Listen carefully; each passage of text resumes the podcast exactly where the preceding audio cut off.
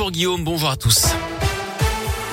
À la une, un duel Emmanuel Macron-Marine Le Pen. C'est l'affiche du second tour de l'élection présidentielle. Le président sortant est arrivé en tête hier soir avec 27,60% des voix.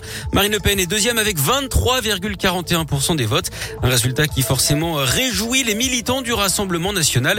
Dans l'agglomération lyonnaise, ils se sont réunis hier soir à Saint-Priest. Tous se disent soulagés et confiants pour le second tour. Écoutez-les. Satisfait du score qui est assez intéressant.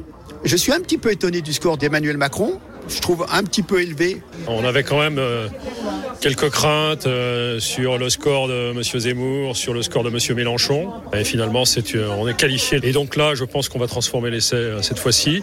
On n'a pas grand grand pas à faire là, on va y arriver. On va y arriver.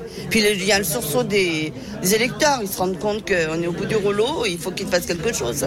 J'espère qu'elle passera parce que là, au bout de la troisième fois, jamais 203, mais là, il faut qu'elle passe quoi. Mais voilà. Et Marine Le Pen pourra compter sur le soutien d'Éric Zemmour. Lui a recueilli 7% des hier. Il a appelé hier soir à, voter pour la candidate Rassemblement National au second tour, tout comme Nicolas Dupont-Aignan.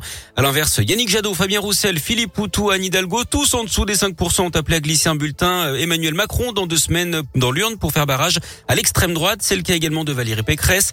Une véritable douche froide hein, pour les républicains puisqu'elle n'a pas dépassé les 5%. Discussion franche ou même franche dispute hein, seront sans doute au menu du bureau politique qui se tiendra à midi. Les 20% de François Fillon en 2017 paraissent venir d'un autre temps. Le patron des Républicains du Rhône et maire de Rieux-la-Pape, Alexandre Vincendet, ne mâche d'ailleurs pas ses mots. C'est un crash électoral, les choses quelles qu'elles sont. Quand vous faites moins de 5% et que vous êtes euh, issu de la famille politique fondatrice de la Ve République, ça pose un vrai sujet de fond. C'est euh, des alternoiements successifs, des problèmes de ligne, plutôt que d'essayer de faire des calculs politiques pour essayer de sectionner l'électorat euh, en clientèle. On aurait mieux fait de proposer un projet de société tel que c'est normalement, c'est dans les gènes de la droite républicaine que de proposer un projet de société.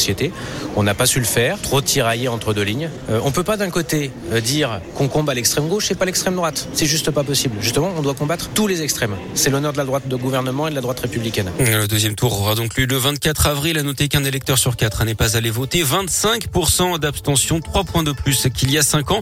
À noter également que des incidents ont éclaté hier soir à Lyon, notamment une centaine de personnes ont manifesté après les résultats de ce premier tour dans le quartier de la Croix-Rouge. Ils ont fait usage de mortiers, de feux d'artifice avant d'être dispersés en fin de soirée par la police. Un groupe de manifestants aurait cassé un abribus et lancé des projectiles sur les fenêtres de la mairie du premier arrondissement avant de pénétrer dans une des salles situées juste à côté du lieu du dépouillement. Les assesseurs les ont fait sortir et ont bloqué les portes pour finir le bon déroulement de comptage des bulletins. En sport et en foot, le costume de sauveur une nouvelle fois endossé par Karl Toko et Cambi. Le Camerounais a marqué et a permis aux Lyonnais d'arracher le point du nul à la 90e minute à Strasbourg. Hier, un partout. Les Lyonnais qui sont à 10e. Et puis, en cyclisme, la douche froide pour Benoît Cosnefroy sur l'Amstel Gold Race. Le Français est arrivé au sprint avec le Polonais Katowski. Il a été déclaré vainqueur dans un premier temps avant que les juges ne réexaminent la photo finish et n'accordent finalement la victoire aux Polonais.